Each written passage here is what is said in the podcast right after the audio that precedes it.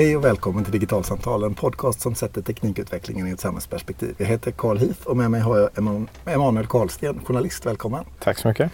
Vi sitter i vår lilla poddstudio som är halvklar i Göteborg med mm. lite bygg och grejer runt omkring oss. Men vi hoppas på att det ska gå bra här. Eh, I detta digitalsamtal som ska handla om förslaget till direktiv om copyrightreform som ligger eh, inför Europaparlamentet och som du har skrivit eh, om. Mm på olika sätt. Jättekul att ha dig med. Mm, kul att vara Jag tänker att vi börjar med att prata lite grann om det här förslaget som är du eh, engagerat i mm. eh, och skrivit om. Eh, och som i min mening har fått alldeles för lite uppmärksamhet och det tror jag vi är ganska överens mm. om. Mm. Eh, men skulle, om vi börjar med liksom själva förslaget och sen eh, ta en diskussion kring liksom vad det betyder ur ett journalistiskt perspektiv. Att den här typen av frågor kanske inte får den, den mm. ytan den har. Men börja med, liksom, vad är det här för ett förslag? Ehm, det är ju ett förslag som syftar till att stärka just copyrighten som eh, det direktivet, ehm, ja, namnet föreslår då. Eh, det vill säga mm, hjälpa upphovsmän att få stöd för sina verk oavsett om det handlar om text, bild, eh, musik, video. Så att när jag skriver en text så är tanken med det här förslaget att jag som upphovsman till en text ska få det lättare i den digitala världen ja. att få pengar för det ja, jag skriver. Få bättre kontroll då blir det ju. Eh, men därmed också pengar förhoppnings, är förhoppningen såklart. Och vad är det med det här förslaget som ligger i, det låter ju bra i grunden, ja. att de ska få pengar. Ja visst, nej men det är det ju och eh, det problematiska blir väl Ja dels, alltså man kan ju dels prata om det kulturellt problematiska i att vi har någon slags eh, eh, värld, internetvärld där copyrighten blivit väldigt svårt. Alltså vi kan ju prata om meme-kulturen till exempel. Eh, där man tar en eh, sån här stockfotobild till exempel och gör en rad olika vari varianter på det. Så, Så du, jag hittar en bild på nätet som liksom kanske... Beskriver någonting som jag tycker verkar kul eller så. Ja, så gör jag en skön eh, adaption av den. Ja, skriver en rubrik på den ja. och delar vidare den. Skärmdumpar och delar vidare. Och då... Eh... Då skulle det här fastna. Då är idén då att Ehm, för, med det här förslaget? Ja, med förslaget som kommer från EU-kommissionen. Eh, I det ursprungliga förslaget så är idén att det ska finnas ett filter som då eh, kollar av den här bilden eh, innan jag publicerar den på något socialt medie till exempel. Är den här copyrightskyddad? Är den det så ska den inte publiceras. I okay. Så den som har tjänsten, liksom, om jag har en blogg Mm. Eh, och jag publicerar någonting. Eh, så det bloggverktyget jag använder ska då ha ett filter i ja, sig. Som precis. känner av om det jag publicerar är, är okej eller, eller inte. Mm. Precis, eller lagligt som, ja, om, det, om du har tillåtelse att, att sprida eller publicera bilden då eller inte. Och, och vad är problemet med, med Nej, men Problemet filter? är ju eh, att sådana här filter, eftersom att ansvaret skjuts från ska man säga, rättsväsende eller de som vanliga fall då bedömer vad som är okej okay och inte till eh, sajtägare. Det blir ju att filtrerna eh, kommer hellre fälla än fria. Eh, så, att de kommer så i praktiken inte... blir det algoritmen i filtret som blir domstolen istället ja, för domstolen? Ja, och precis. Och eh, så blir jag på något sätt skyldig tills jag bevisat mig oskyldig. Säga men det var okej okay att jag använde den här bilden. Men det innebär ju också att om jag eh, skärmdumpar något och på skärmen så finns det en copyright-skyddad bild så, får, så kommer inte den kunna publiceras. Vilket gör det svårt att, det är ju, skärmdumpen är en ganska viktig del i samtalet som vi har på nätet idag. På vilket eh, sätt är skärmdumpar viktiga? Ja, men om vi vill, ungefär som att vi, vi, vi, har, en, vi har referenser till någonting som har hänt. Eh, om det är någonting digitalt som har hänt så vill vi ju skapa, ge bilden. Så liksom om jag sitter hemma, ser på TV, eh, någonting händer på TV, jag vill twittra om det. Mm. Så fotar jag TVn Precis. Och så drar jag iväg en tweet på det. Men jag, jag, tycker att det är lätt att... Alltså det har ju blivit så vi so, liksom socialt umgås. Tidigare så var det att vi pratade om i rummet. Ser ni vad som är på TV? Ja, det ser jag. Och så pratar vi om det. Eh, nu då så är vårt sociala umgänge så mycket större digitalt. Det innebär att jag fotar TVn eller skärmdumpar jag ser på nätet och så säger jag, har ni sett det här? Och så kan vi ha ett socialt samtal om det så att säga. Och det dödar man ju nu. Man tar ju också, eller i, i förslaget, och man tar ju också död på ja, eventuell satir eller bearbetning. Som ah, okay. Så om jag eh, postar någonting och så gör jag liksom en satirisk variation av mm. någonting för att vara samhällskritisk till exempel. Ja. Så skulle det kunna fastna i filtret. Ja men det är det som är problemet med ett filter, att det är trubbigt. Ehm, och det kommer man ehm, inte, ja det blir ett problem ju. Men sen så finns det, alltså, det finns ju ett större principiellt och det är väl egentligen det som jag tycker är allvarligast. Att staten, eller EU i det här fallet, då vill skapa filter ehm, för att stoppa det som är olagligt innan det hunnit bli olagligt så att säga. Alltså innan man, man stoppar från att ens synas. Eh, EU-kommissionen arbetar också på ett förslag om vad som är terrorism och inte. Eh, och man kan ju tänka i ett sådant fall liksom att eh, ett filter vore väldigt praktiskt för att stoppa terrorpropaganda. Men vad är terrorpropaganda? Hur ska definitionen vara? Vill vi att typ Facebook eller min bloggtjänst ska avgöra eh, gränserna för vad som är okej okay och inte?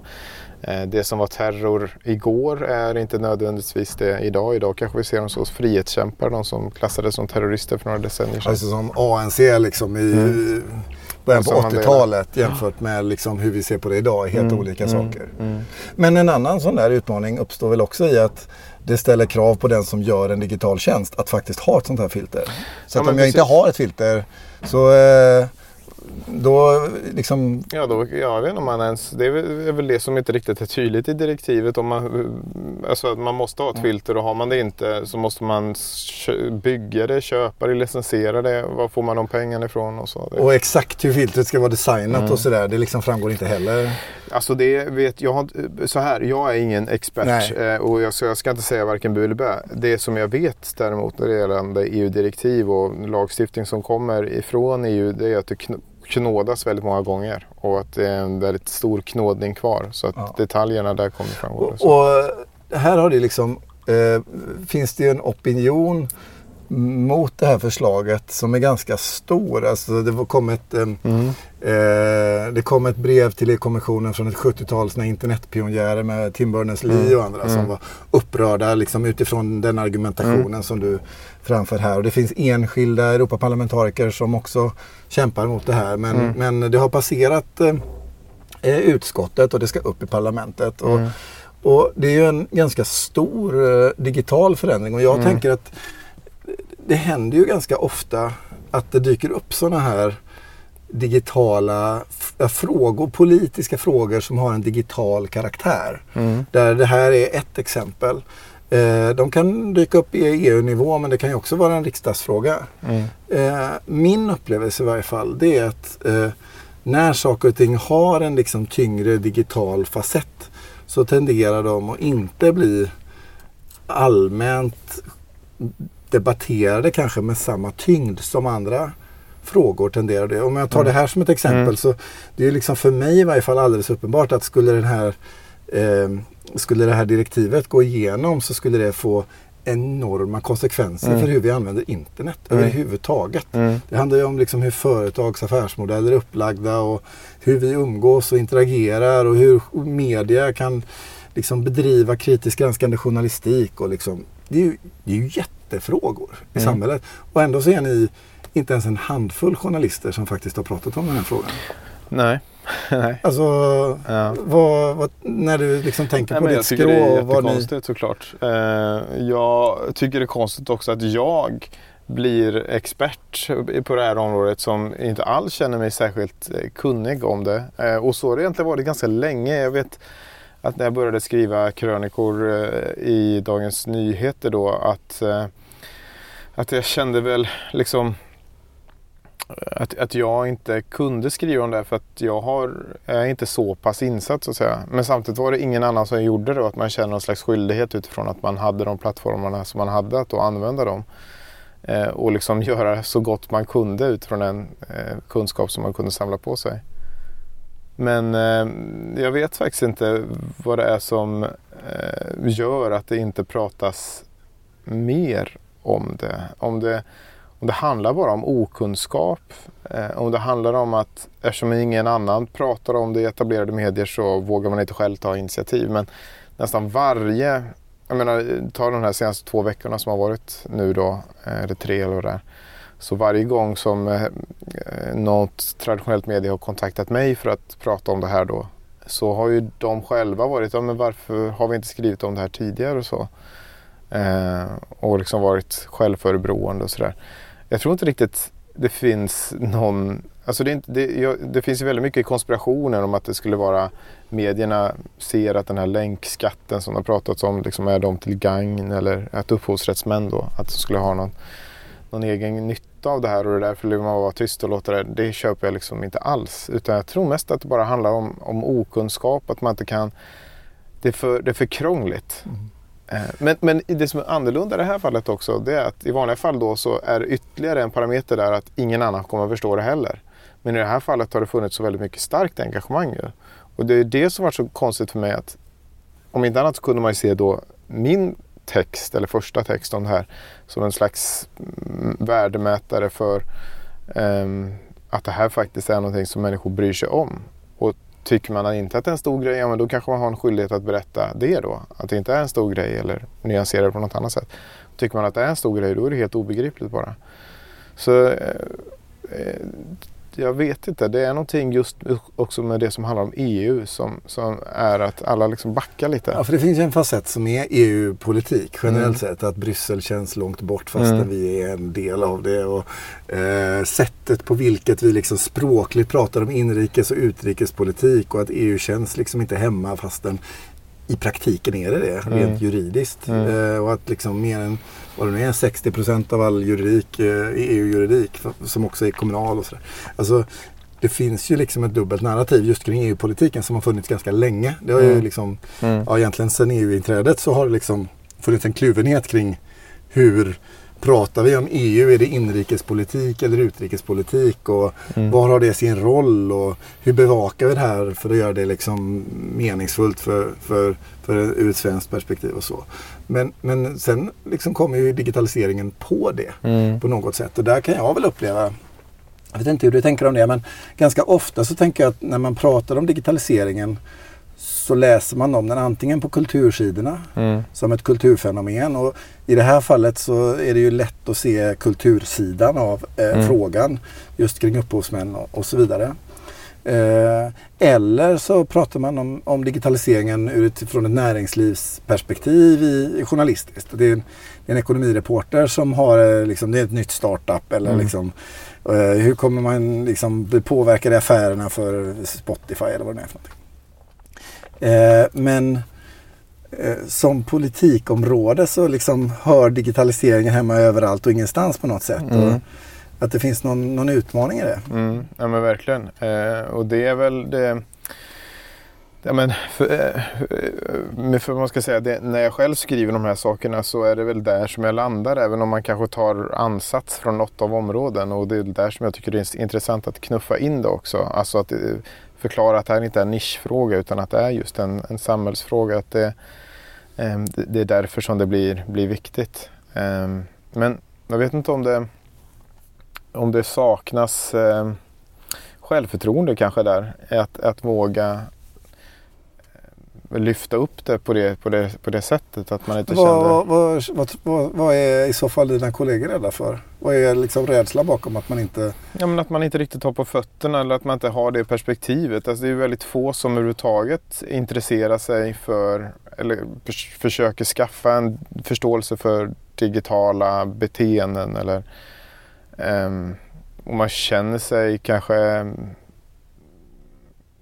Ja, men att, att det, inte är ens område och då vågar man inte skriva om det för att, för att man för, är rädd att det ska bli fel. Ja, för, för jag tänker att det är liksom en det är liksom dubbelhet i det hela. För det menar, om någon bransch har verkligen liksom utmanats av mm. digitaliseringen och varit tvungen att prata om digitalisering i sin mm. egen bransch så är det ändå mediebranschen jo. som har liksom varit utsatt för ett liksom förändringstryck och påverkan av alla de här frågorna som bransch. Jo, men det är, alltid, det är alltid defensiva termer. Det är det som är så ointressant med mediebranschen och det som gör det allt mer ointressant att prata om mediebranschen just också för att det är alltid defensivt. Alltså, um, det är alltid internet förstör oss. Liksom. Eh, hjälp oss minska internets eh, incitament att förstöra oss. Liksom.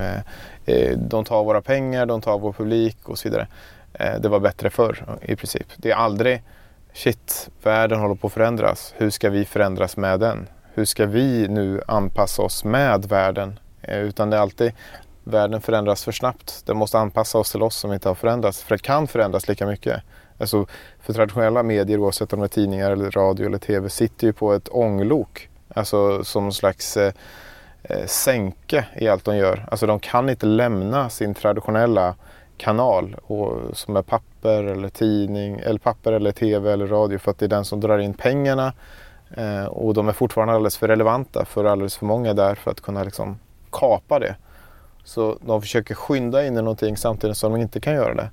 Och det gör de ju helt förlamade, identitetslösa och identitetsförvirrade. Så de är inte, de är, även om de har levt i det där limbon så är de ju inte orienterade i den utan de är snarare förvirrade av den skulle jag säga.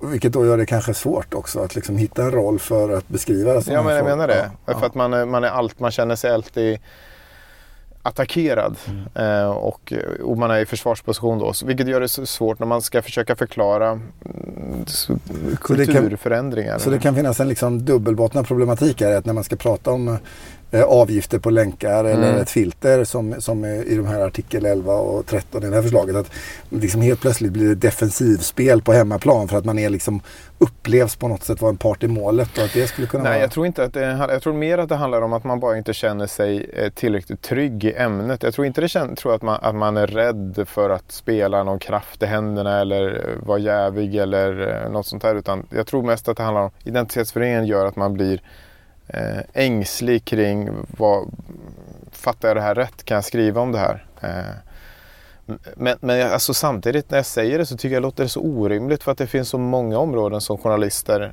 inte har en aning om men som ändå skriver massa om så att säga.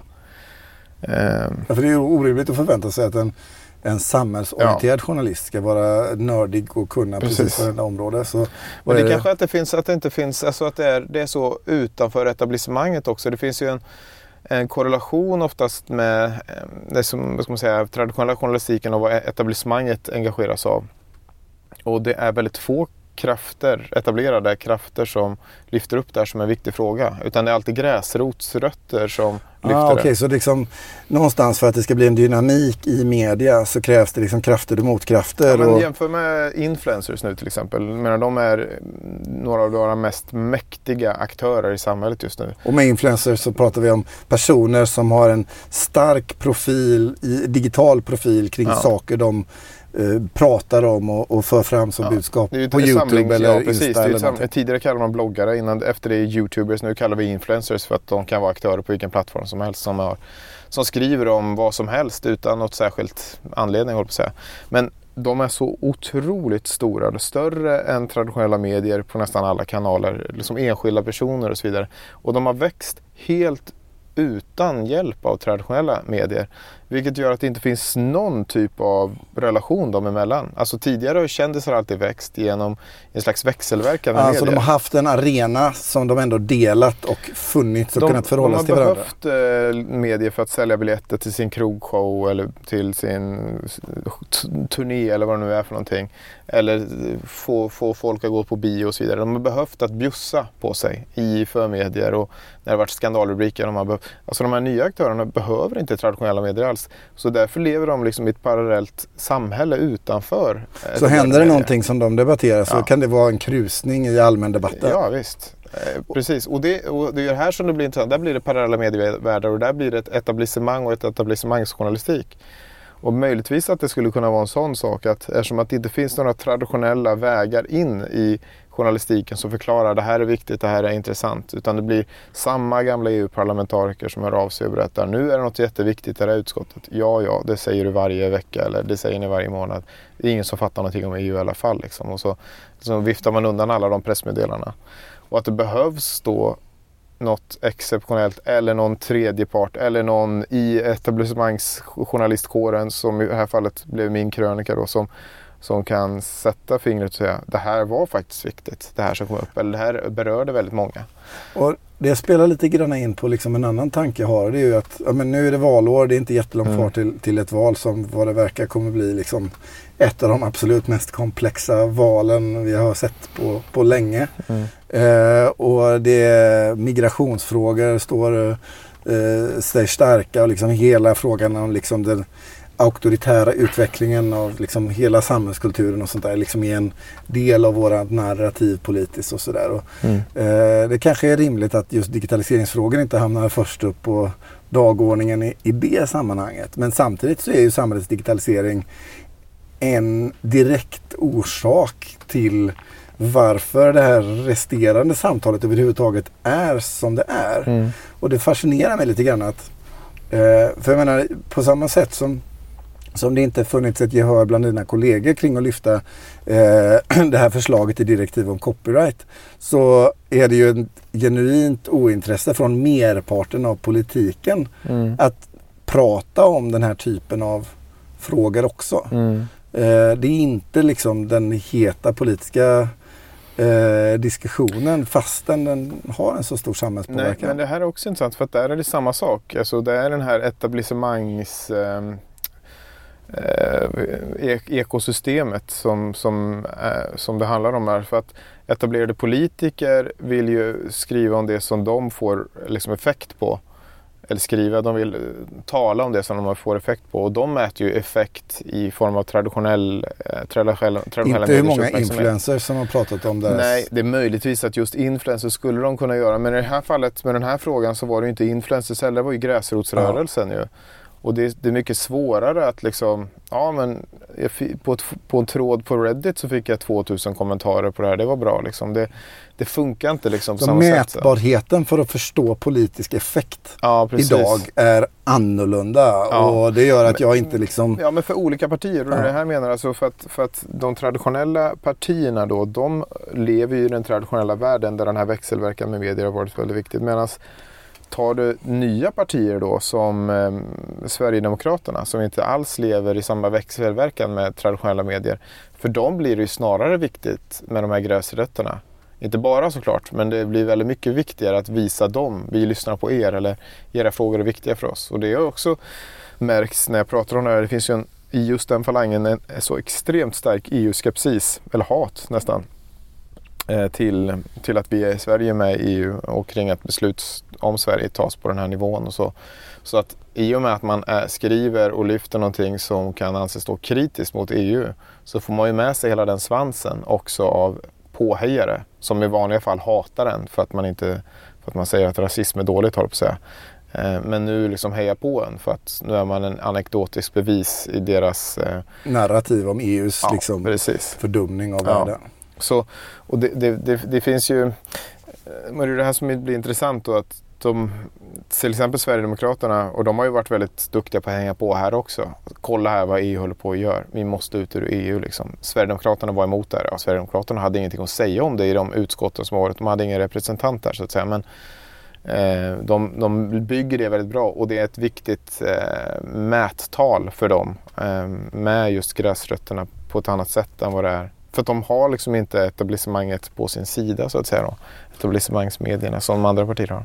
Så i en, val, i en valkontext så liksom tittar man framåt lite grann. Både det här men också liksom val framöver. Liksom, samhället digitaliseras ju allt mer. Mm. Och det liksom blir ju fler och fler sådana här exempel på komplexiteter som uppstår. Mm. Nu håller vi på föra in eh, eh, mer robotiserade beslutsstöd i myndigheter. Mm. Mm. Eh, vi skapar artificiell intelligens som mm. Eh, eh, hjälper till i, i myndighetsutövning. Mm. Eh, liksom möjligheten att granska staten som tredje statsmakt förutsätter ju mm.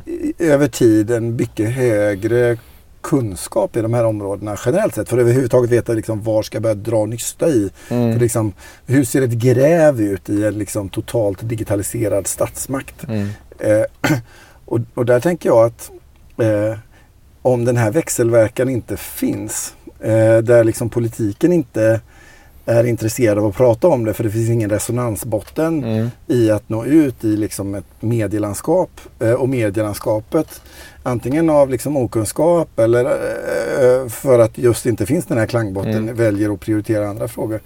Då riskerar vi ju tidvis att prata om allt mindre om det som är viktigt mm. och lämna en stor del av det politiska samtalet kring hur samhället faktiskt egentligen liksom bedrivs mm. Eh, utanför. Ja, verkligen. Vad tänker du om en sån Nej, utveckling? Men det är ju jätteproblematiskt och det handlar ju om Alltså jag, jag, vill inte måla upp att det kommer bli så och jag vill inte säga att det är så i varje fråga heller. Men i just det här och ganska återkommande när det handlar om just eh, ja, digital, digitaliseringsfrågor på en principnivå som jag tycker att det här handlar mer om egentligen. Alltså, fine med just det här förslaget och sådär men det är principnivån med filter överhuvudtaget mm. som jag tycker är, är den viktigaste frågan här. Den, den, eh, den, den hamnar ju där uppe med typ övervakning, FRA-debatten som har varit, FRA-lagen som var 2007 eller vad för någonting. Alltså att det, Ehm, ja, eller Snowden för all del också. Alltså det, att det, är, det krävs någonting så otroligt exceptionellt för att det ska hamna, hamna på dagordningen här. Och, och det skapar ju en, eh, en klyfta eh, på något sätt som, ja, jag vet inte vad jag ska säga, det, mer än att det är väldigt olyckligt ju. Vad, vad, skulle liksom, om man vill bryta den här utvecklingen eller se ett annat narrativ. Om vi tänker eh, valet 2022. Mm. Eh, om vi vill ha till dess ha en, ett scenario i vilket vi faktiskt tar in den här typen av frågeställningar i en mera både allmän journalistisk bred kontext där de är vanligt förekommande mm. och där liksom vardagskomplexa frågor som också har med digitalisering att göra är en förekommande sak i politiken. Mm. Snarare än att de blir liksom en utropspolitik eller ett förslag här och där. Mm. Liksom, vad skulle från den position vi är idag till mm. dit. Vad, ja, vad tänker du om det? Vad, vad, skulle liksom, Nej, om du tänker på dina kollegor ja. eller andra, vad skulle man behöva, vad, vad, skulle behöva göras i samhället för att skapa en sån förändring? Jag vet inte och det är inte, jag vet inte heller om det går att dra en liksom, snitsad väg dit. För det är så mycket som kommer hända och händer redan parallellt här med med att eh, de här lägereldsmedierna eh, håller på att fragmenteras ju. Alltså det pratar vi om med influencers och så vidare redan ju. Att, det kommer inte vara på samma sätt längre. Att det finns ett lägereldsmedie att förhålla sig till. Och det här är ju en, liksom en förlegad, och det är väl jag försöker peka ut, att det, de etablissemanget, oavsett om de är medier eller politiker, de lever ju i en separat värld här. Som kommer såklart säkert fortsätta vara stark länge till, men, men för en allt mindre grupp. Och det blir som en elit. Då, så det nästan. blir snarare viktigt att liksom se på förskjutningen av hela landskapet så att säga? Liksom vad... Ja, och det är där som är så svårt att säga om hur det kommer bli, tycker jag. För att eftersom det inte kommer fungera enligt samma modell som vi alltid varit vana vid, att det är några få som har tillgång till information som når alla. Eh, innebär det då att alla kommer leva i en väldigt fragmenterad eh, medievärld med väldigt fragmenterade världsbilder? Alltså kommer vi inte ha någon kollektiva berättelser längre? Vad innebär det för politiken och för politiker och så? Det, det, det, här gör det så svårt tycker jag att sia liksom in i framtiden av hur det blir och kanske också onödigt och oviktigt för att allt det gör är att måla upp dystopier. Mm. Utan snarare blir det viktigt att se vad vi här och nu kan göra och alltså för både politiker och journalister se, eh, se de här liksom nya vägarna för kommunikation och, och, och lyfta fram och liksom spegla all, hela samhället. Alltså, det vi gör nu, nu är verkligen inte det, nästan tvärtom. Alltså vi, fort, vi klamrar oss fast vid de gamla sätten att kommunicera information på. Alltså att det finns pressmeddelanden och jag liksom tuggar om pressmeddelanden och spottar ut den till allmänheten och flashar ut den som en nyhet och så vidare.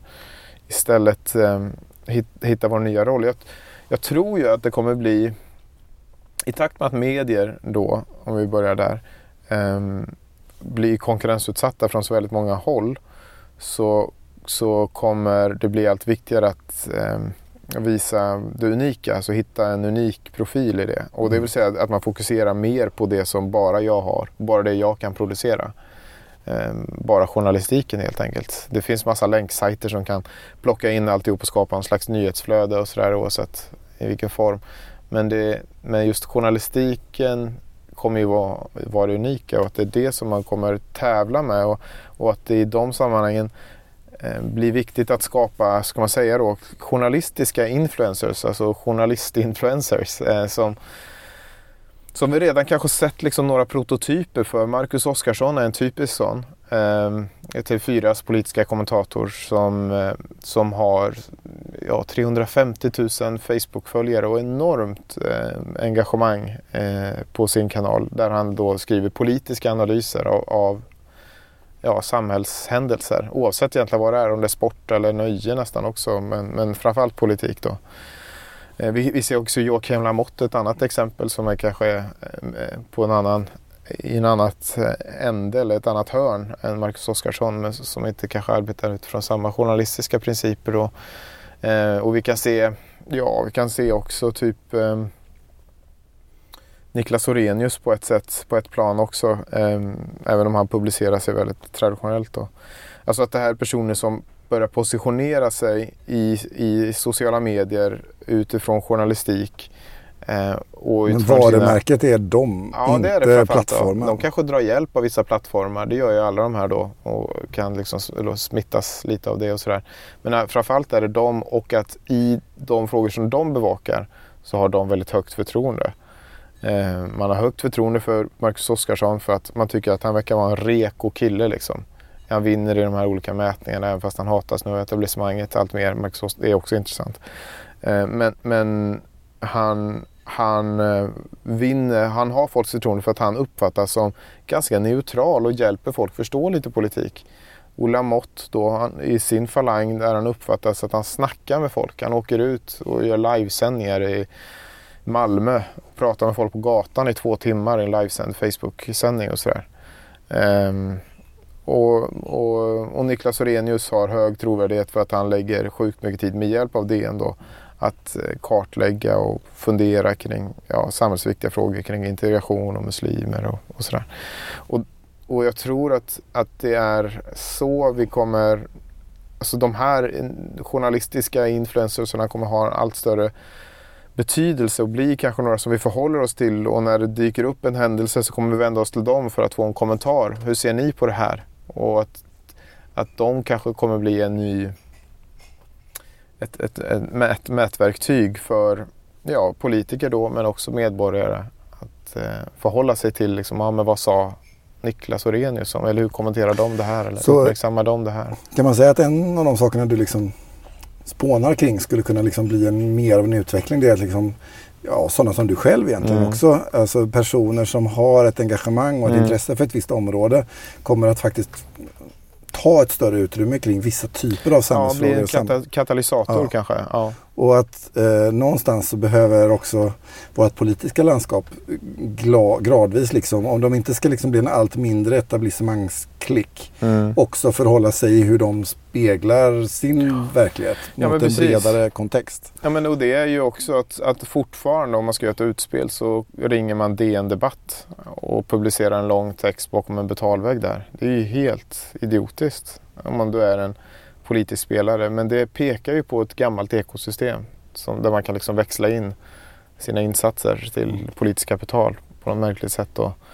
När det istället borde handla om att jag tar nu dina pengar och använder för att liksom köpa dig den här platsen på att säga, till att marknadsföra det på Facebook eller vilken plattform det nu är. Bygga upp din egen räckvidd till de personer och på de plattformar. Eller liksom ha en egen idé om hur det når ut till människor faktiskt här då. Liksom. Och, och där blir det ju, när man, om man gör sig en spelare där, där så blir det ju också mer naturligt att lyssna på när gräsrötterna skriker kring att det här tycker vi är sjukt, som i den här frågan då. Det här är helt, vad, vad är det här? Det här med länkskatt eller internetfilter, vad är det jag hör? Jag fattar ingenting.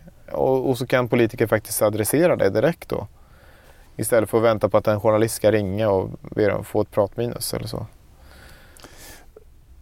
Det vi befinner oss i är verkligen en transitionsperiod mm. någonstans. Det är verkligen. liksom politiken som har svårt att liksom, eh, förhålla sig till frågor och hur och vi som medborgare har svårt att höra vissa frågor. Och mm. De som basunerar ut har svårt att basunera ut sina mm. frågor för att liksom, saker och ting inte går i takt med varandra och mm. vi är mellan epoker på något sätt. Mm. Det är lite där mm.